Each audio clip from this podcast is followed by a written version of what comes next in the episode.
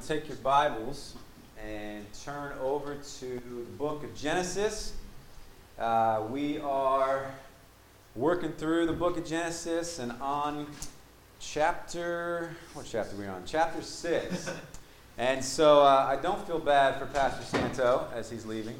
Um, and in doing a hard passage on First John because he was so nice to give me one of the hardest passages in Genesis uh, to understand and interpret. So uh, it's chock full of difficulties and questions, and yet it is still God's inspired word. Uh, it is good for building us up and encouraging us. And uh, so we humbly submit before the Lord and ask uh, that He would teach us what He wants for us to learn through this passage, okay? But I don't feel bad for Santo as he uh, gets a hard passage. But why don't we all stand for the reading of God's holy and timely word to us? Again, Genesis chapter 6. Let me get there real quick. And we are going to do just the first eight verses, okay? The first eight verses. Hear the word of the Lord. When men began to increase in number on the earth, and daughters were born to them, the sons of God saw that the daughters of men were beautiful, and they married any of them they chose. Then the Lord said, My spirit will not contend with man forever, for he is mortal. His days will be a hundred and twenty years. The Nephilim were on the earth in those days, and also afterward, when the sons of God went into the daughters of men and had children by them. They were the heroes of old, men of renown. The Lord saw how great man's wickedness on the earth had become, and that every inclination of the thoughts of his heart was only evil all the time. The Lord was grieved that he had made man on the earth, and his heart was filled with pain. So the Lord said, I will wipe mankind, whom I have created from the face of the earth, men and animals, and creatures that move along the ground and birds of the air, for I am grieved that I have made them. But Noah found favor in the eyes of the Lord. For the word of the Lord. You guys can take a seat. Thanks be God. Mm-hmm. All right, so as we begin this morning, I'm sure that most of you have heard the story of Pinocchio. Raise the hands. Pinocchio, I know I'm kind of aging myself a little bit. Um, eh, Pinocchio at least the Disney version, I remember watching that as a kid. I actually learned that there was, it's based on an Italian version at the end of the 1800s. And much like I think it's, uh, what is it, Aesop's Fables and uh, Mother Goose, uh, where when you actually go back and look at the stories, it's much more savage than before, you know, when you see the Disney version. And so the Disney version, we'll just stick with that one for our illustration. Because the real one, uh, Pinocchio ends up getting hanged, and um, for uh, you know all of his things that he's doing, and it's, it's pretty crazy. I looked it up this week. But nevertheless, the story of Pinocchio. A sweet, older, very poor man who receives a block of wood. His name is Geppetto. Okay? So we have Geppetto here who wishes on a shooting star, right? And actually, it's a fairy. And the fairy basically uh, gives this boy a chance at life of being a real boy. But Pinocchio has a problem with what? Lying, Lying right? And as he lies, what happens? His nose grows. Okay? So as he lies, his nose grows. And actually, he has more than a lying problem. He's got an all kind of sin problem, right? So he is getting himself into all kinds of trouble. And obviously, it's a story to teach kids about not getting into trouble. But every temptation that came his way, he gets into. And all the meanwhile, he's hurting deeply the one who created him, right? He's hurting his father, Geppetto, who made him and loved him and created him. He's saying basically, I know better and I want better than you have to offer. So the, the created thing is looking at the creator and saying, I don't want what you want from me. I want to do life my way. Thankfully, the fairy tale of Pinocchio turns out happily ever after, as they say. He came to his senses, he realized his faults, he sought to reconcile with poor Geppetto, and in one sense, it was happily ever after. The fairy, uh, the fairy says you pass the test, and he grants, or she grants, him real life as a real boy. But this morning, the reason why I have a picture of Pinocchio up here is that we are going to see that there's a Pinocchio in each one of us. Okay?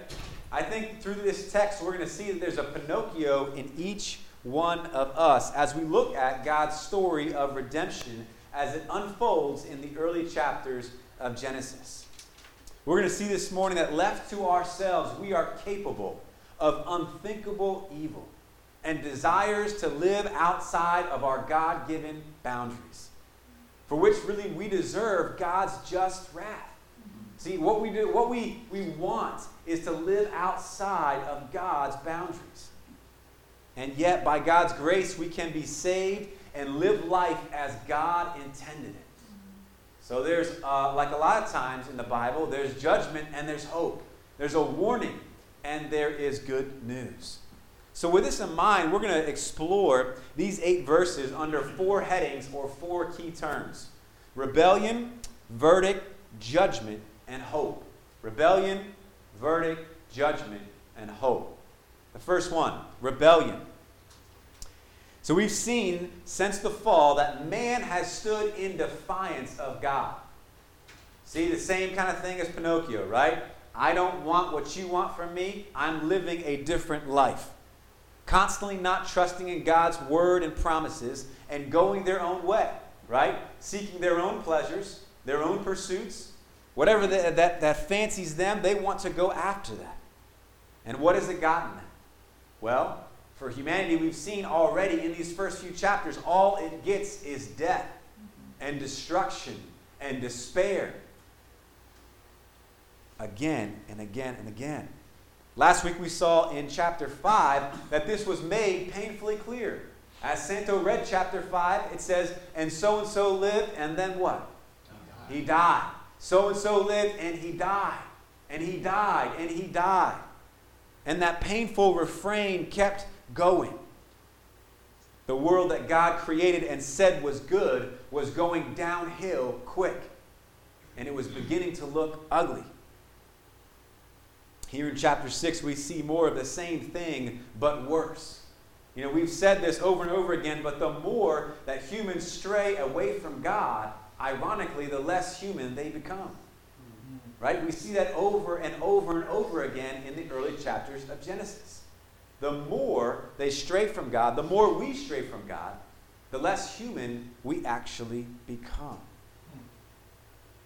The first verses of chapter 6 show us the increasing rebellion of the human race against God and their Creator, and how bad that has actually come. So that's where we find ourselves here as we start looking at Genesis chapter 6. Now, as I said a few minutes ago, there are a lot of difficult questions here to answer uh, for those who study the Bible in the, these, these few verses. Questions like Who are the sons of God and the daughters of man? Another question What did they do that was wrong? Since God was obviously displeased with them, as it shows in verse 3. Or another question Who are these people called the Nephilim? Or the giants, as it's sometimes translated? Were they good or were they bad? And look, I was studying this week, and so much ink has been spilled on trying to understand some of these, these uh, questions and trying to answer them. And sure, at the end of the week, I have my leanings, but no one can really be 100% sure on who these people are and what difference it makes in some ways. But there are some clear overarching points that we are going to explore as we dive into this section of the text. And the one thing that we see is that mankind was taking further steps away from God in his rebellion. He was taking further steps away from God and trying to live life the way that he wanted to live it and not the way that God intended.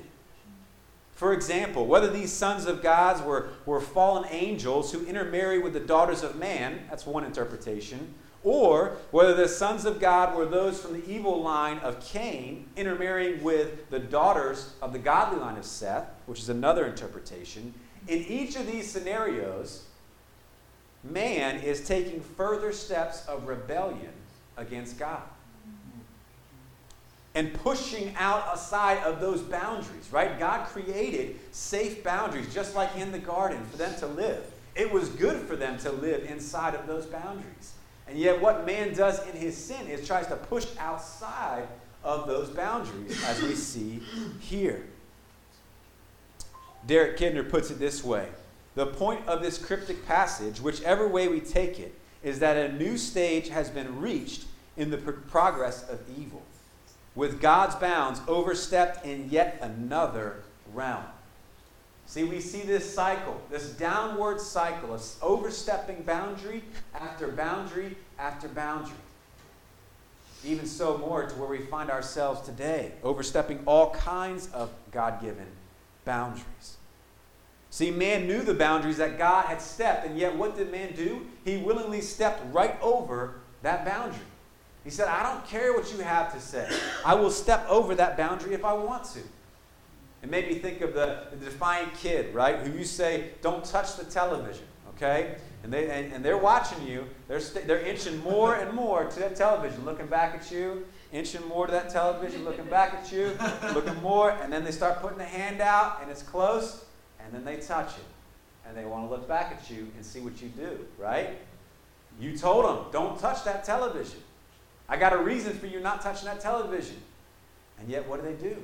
They step out and touch it. Man knew the boundaries that God set, but stepped over them in defiance against God. And the results here are disastrous. Verse 3, look again. Then the Lord said, My spirit shall not abide in man forever, for he is flesh. His days shall be 120 years. So now, instead of living that long life of seven, 800 years, 900 years that we saw in the previous chapters, what happens now? God puts a limitation on life, a limitation on the years that man will be. Further effects of the fall. See, oftentimes we read stories like this, and we, we see these stories in the Bible, we see the bad guys, and we say, you know what? I would never do something like that. Or given the chance in a similar situation, I don't think I would ever make that choice. But we have to ask ourselves is that really true? Was that true of man in the beginning? Is it true of me now? If given the chance, would I not do the same thing in a similar situation? We need to see and we need to remember that that same seed of rebellion lives in each and every one of us. We inherited that from our father Adam, and it can and it does poke its nasty and ugly head out all the time in various expressions, as we will see further on in our text. So, rebellion, overstepping boundaries, defying God. That's what was going on here in these early verses. Well, what did God have to say about all of this? That brings us to our second word out of our four words, which is verdict. First, we saw rebellion, and now we move on to verdict. Many of you know that verdict is a decision, right? Oftentimes, we hear of that term in the context of a judge and a jury that have deliberated over a case and have reached a verdict, right? What is the verdict here that God has? These are some of the saddest words in all the Bible verses 5 and 6. The Lord saw that the wickedness of man was great in the earth, and that every intention of the thoughts of his heart was only evil continually. And the Lord was sorry that he made man on earth, and it grieved him to his heart. Let that sink in for a moment. As the Lord looked out on the earth that he created, he saw that it wasn't good anymore. Remember the language of Genesis 1? As he, as he looked out on the world, what did he say? He said it was good. And then when he saw marriage, it was very good, right? And, and the creation of man and woman. Listen to this quote as I read it. God saw his creation and evaluated his handiwork as very good. But here the sons of God have taken the good and defiled it. They've taken the good and defiled it. How quickly these tables turn, right? We're only in Genesis 6. And yet, how quickly it has turned. I know we've repeated this in every sermon since Genesis 2, but it's so crucial for us to understand how sin reverses the good that God did and created in creation. Sin messes everything up. Sin is the opposite of what God has intended, what God created. Sin messes up our relationship with God. Sin messes up our relationship with one another. Sin messes up our relationship with our spouse. Sin, sin messes up our relationship with our work, as we've seen. It's messed up everything. If you want to be sad about something this morning, be sad about that. Because God is sad about that. We see that here. God is sad about that. But if you don't believe that God is grieved or saddened every time a person murders another person, or when a wife cheats on a husband, or when a God given gender is reversed based on one's choosing, or when a dad walks on his family, out on his family, we are wrong if we believe that God doesn't care. We are reminded here that it breaks his very heart. Look back at these verses. We are told that it grieved him to his heart, or his heart was filled with pain, as another translation says. As he looks out on these things, he's not distant. He's not uh, uninterested. He's not saying, you, you made your, your bed, now sleep in it. No, what he's saying is he, his, his heart hurts over these things. He intimately cares like a father does for a wayward child. But notice also what God says in these verses. It says that God was sorry or regretted. What does that mean for God to be sorry? It's one of the hard questions of this text. What does that mean for God to be sorry? In hearing this, you might ask well, if God is sovereign, if God is completely in control of all things, always carrying out his plan, then how can he be sorry or regret something that he did or something that happened on the earth. In my study, one commentator says it has more to do with the emotional anguish of God than it does his sovereign plans. Mm-hmm. Listen to this quote God's response of grief over the making of humanity, however, is not remorse in the sense of sorrow over a mistake in creation. Our verse shows that God's pain has its source in the perversion of human sin. And then listen to this the making of man is no error. It is what man has made of himself. Yes. The making of man is no error. It is what man has made of himself. God created a perfect world for man to dwell in and enjoy, but man sought to be in a world without God. God created the world. What did man do? He returned the favor, tried to create a world without God without God's rules, without God's boundaries. Like I said in the beginning, like the rebellious Pinocchio who thought he knew better than his father Geppetto. The created cast aside the creator. And what hurt that brought the creator. We've seen that here. What hurt that brought the heart of God. But before we move on here to our next point, I want to also speak for a moment on the extent of human wickedness throughout the earth shortly before the flood. Verse 5 here, as we read moments ago, is the sad verse of the depravity of man, the wickedness, the downright nastiness of our sinful human condition. These words, they almost sting as they come off the tongue. The wickedness of man was great. Every intention was only evil continually. I mean, I don't know if you could stress that more only ever continually evil. The problem of sin was not minor, it was great. The problem of sin was not just people's actions, but the intentions of their heart. Have you ever stopped to think about that? You know, you may kind of uh, be, be proud of yourself for growing in, in the way that your outward actions reflect godliness, but then you look at the inward parts of your heart, like, man, I want this for all the wrong reason. Or, man, if someone understood what was going on, the intentions of my mind and on my heart, what shame I would feel. The intentions of our heart, the deepest part of us, has been tainted by sin. The problem of sin was not here or there or spotty, but it was evil continually. This is how far man has fallen. Left to our own devices, things get really bad really quick. Left to ourselves, we are capable of unthinkable evil and a desire to live outside of all the God given boundaries. Left to ourselves, we don't want God. We don't think we need God. Inside and out, we are wicked. And the point is that we cannot help ourselves. We need rescuing.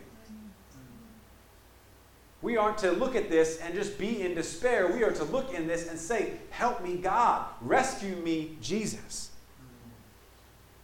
This was the verdict then, and this is the verdict now. The question is do we see it? Are we ready to take that life preserver as it is thrown out to us as we are drowning in our sin? Well, in the time of Noah, as we will soon see, they were not ready. They were not ready. They were partying like there would always be a tomorrow. Like, the, like there would always be another day, another day perhaps to repent, another day to party and to live on pushing it out to a, a further time where they could live up life now and repent later. And yet the verdict was given, and now was the time for sentencing. Which brings us to our third key word of the text judgment. Verse 7.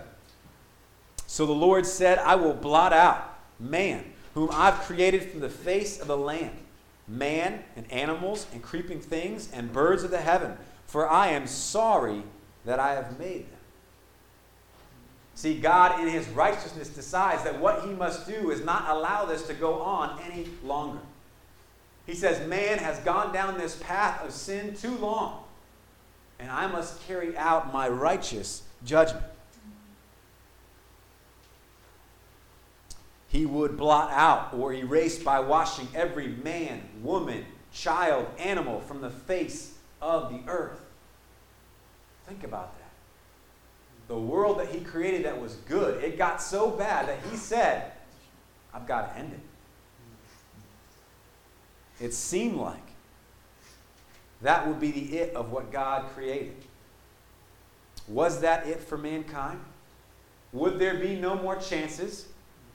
Would that make earth and man a failed experiment? Would that make God a failure? Or was there still a glimmer of hope? And then what about that promise in Genesis 3:15? Wasn't God going to bring a rescuer from the seed of the woman to crush the head of the serpent? What about all that? Would God leave his promises unfulfilled? Of course not. Of course not. But as we read these, these early chapters, you get that sense of despair if you don't go back to the promise. If you don't go back to the promise of God's word in Genesis 3:15. Which brings us to our final word of hope. Thankfully, as dark and as gloomy as this passage is, there is hope for you and for me. There is a bright side for God's creation, a light in the darkness. Look at verse 8 once again. But Noah found favor in the eyes of the Lord. What a short verse, but how much is packed into that? Noah was first brought up in chapter 5 uh, with Pastor Santos' sermon last week, where it says, In the generations of Adam, verse 29, Lamech called his name Noah, saying, Out of the ground the Lord has cursed this one shall bring us relief from our work and from the painful toil of our hands. So, even in the meaning of Noah's name, there is a message of hope for God's creation. But in chapter 6, this section ends with a simple statement about Noah finding favor with God. And it's kind of surprising. It's almost kind of jarring after these first seven verses. It's not something that you would expect to find at the end of verse 7. You would expect, well, the Lord just wiped everything out and that, that's it. But that's not what happened. The reader may be led to believe that the earth was so bad and mankind so wicked that God was going to destroy it all. End of story. But the author throws out a teaser. Like at the end of a first movie of a trilogy, right? You get that teaser at the end of that first movie, knowing that there's going to be a part two and a part three. That's what we have here in these verses here in Genesis. This word favor could be translated, as we said earlier, grace. Right? Favor means grace, God's unmerited or unearned favor.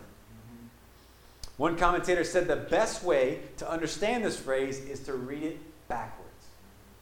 What do I mean by that? Grace found Noah. Think about that for a minute. Grace found Noah.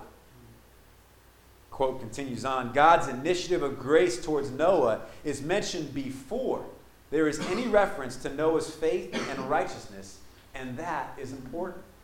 We're going to learn a lot about Noah next week, and we're going to learn that he was an upright and righteous man. But that's not the reason why he received the grace of God. Noah was the same of, of the same stock as everybody else. He had the same fallen nature as you and I. He struggled with the same evil intentions of his heart. Yes, he was an upright and blameless man, and praise God for that. But what happened? Noah had God's grace find him. See, grace is the only hope that any of us have. Those who are enslaved to wickedness and sin can't help themselves any more than a drowning person can help themselves to safety. God's grace found Noah just like it's found many of you and me in this room. And the only way is that God's grace through Jesus is the only way that sinful man and woman could not be destroyed in God's wrath and judgment. Not on the basis of any goodness inside of us, not on the basis of any uh, attendance of church or doing the right things or living the right way. Grace was Noah's hope. Grace was Noah's family's hope. Grace was humanity's hope, even in the midst of judgment like the flood. And grace is our hope. Our only hope of being rescued out of our hopeless situation has only ever been God's grace. I want to ask you this morning to think about a question as we close. And the question is this it, it may be simple, and you may have heard it a lot, but has God's grace found you? Think about it. To be honest with yourself, has God's grace found you? Because the reality is that judgment is coming. Just like the people in the day of, of Noah, they didn't know when it was coming, and yet it came. They had their chance to repent, and yet many of them did not. Has God's grace found you?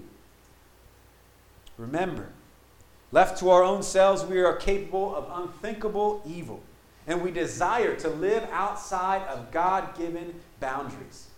And what you and I deserve for that is something that we don't think enough about. We deserve God's wrath. We deserve to be separated from Him for all eternity. We can only barely under, begin to understand what that may mean. And yet, with God's grace, we can be saved and live the life that God intended us to live as we see in the garden. So there is a choice to be made. Yes, God enables you to make that choice, but there is a choice to be made.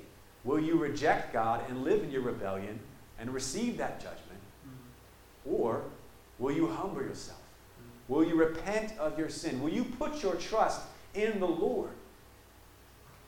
And grace finds you. Those are the questions before us that only you can answer. Let's pray. Father in heaven, we thank you for your word. And we thank you, Lord, uh, for uh, how your word just kind of uh, opens up our life, opens up our heart, and really shows us what's going on inside. And so many times, God, we see the ugliness that no one else sees because you allow your light to shine in. God, I pray that as you do that, Lord, that we would not just bury it, but Lord, that we would repent and turn. that we would fling ourselves upon your grace and your mercy. God, that we would learn from stories like we, we have today before us, that have been put here for us to learn from and to change. Father, I pray that your grace would continue to find each and every one of us. God, that your grace would transform us from the inside out. God, your grace that is offered to us each day that we awake, Lord, that you would use it to strengthen us and encourage us, those, that we, those of us that know you, to live more boldly for you. God, we thank you for your word. And we pray that as we come to a time of confession and repentance, Lord, that you would search our hearts. You would show us what's going on inside, not just to lead us to despair, but to give us the hope of the gospel. We pray this in Jesus' name.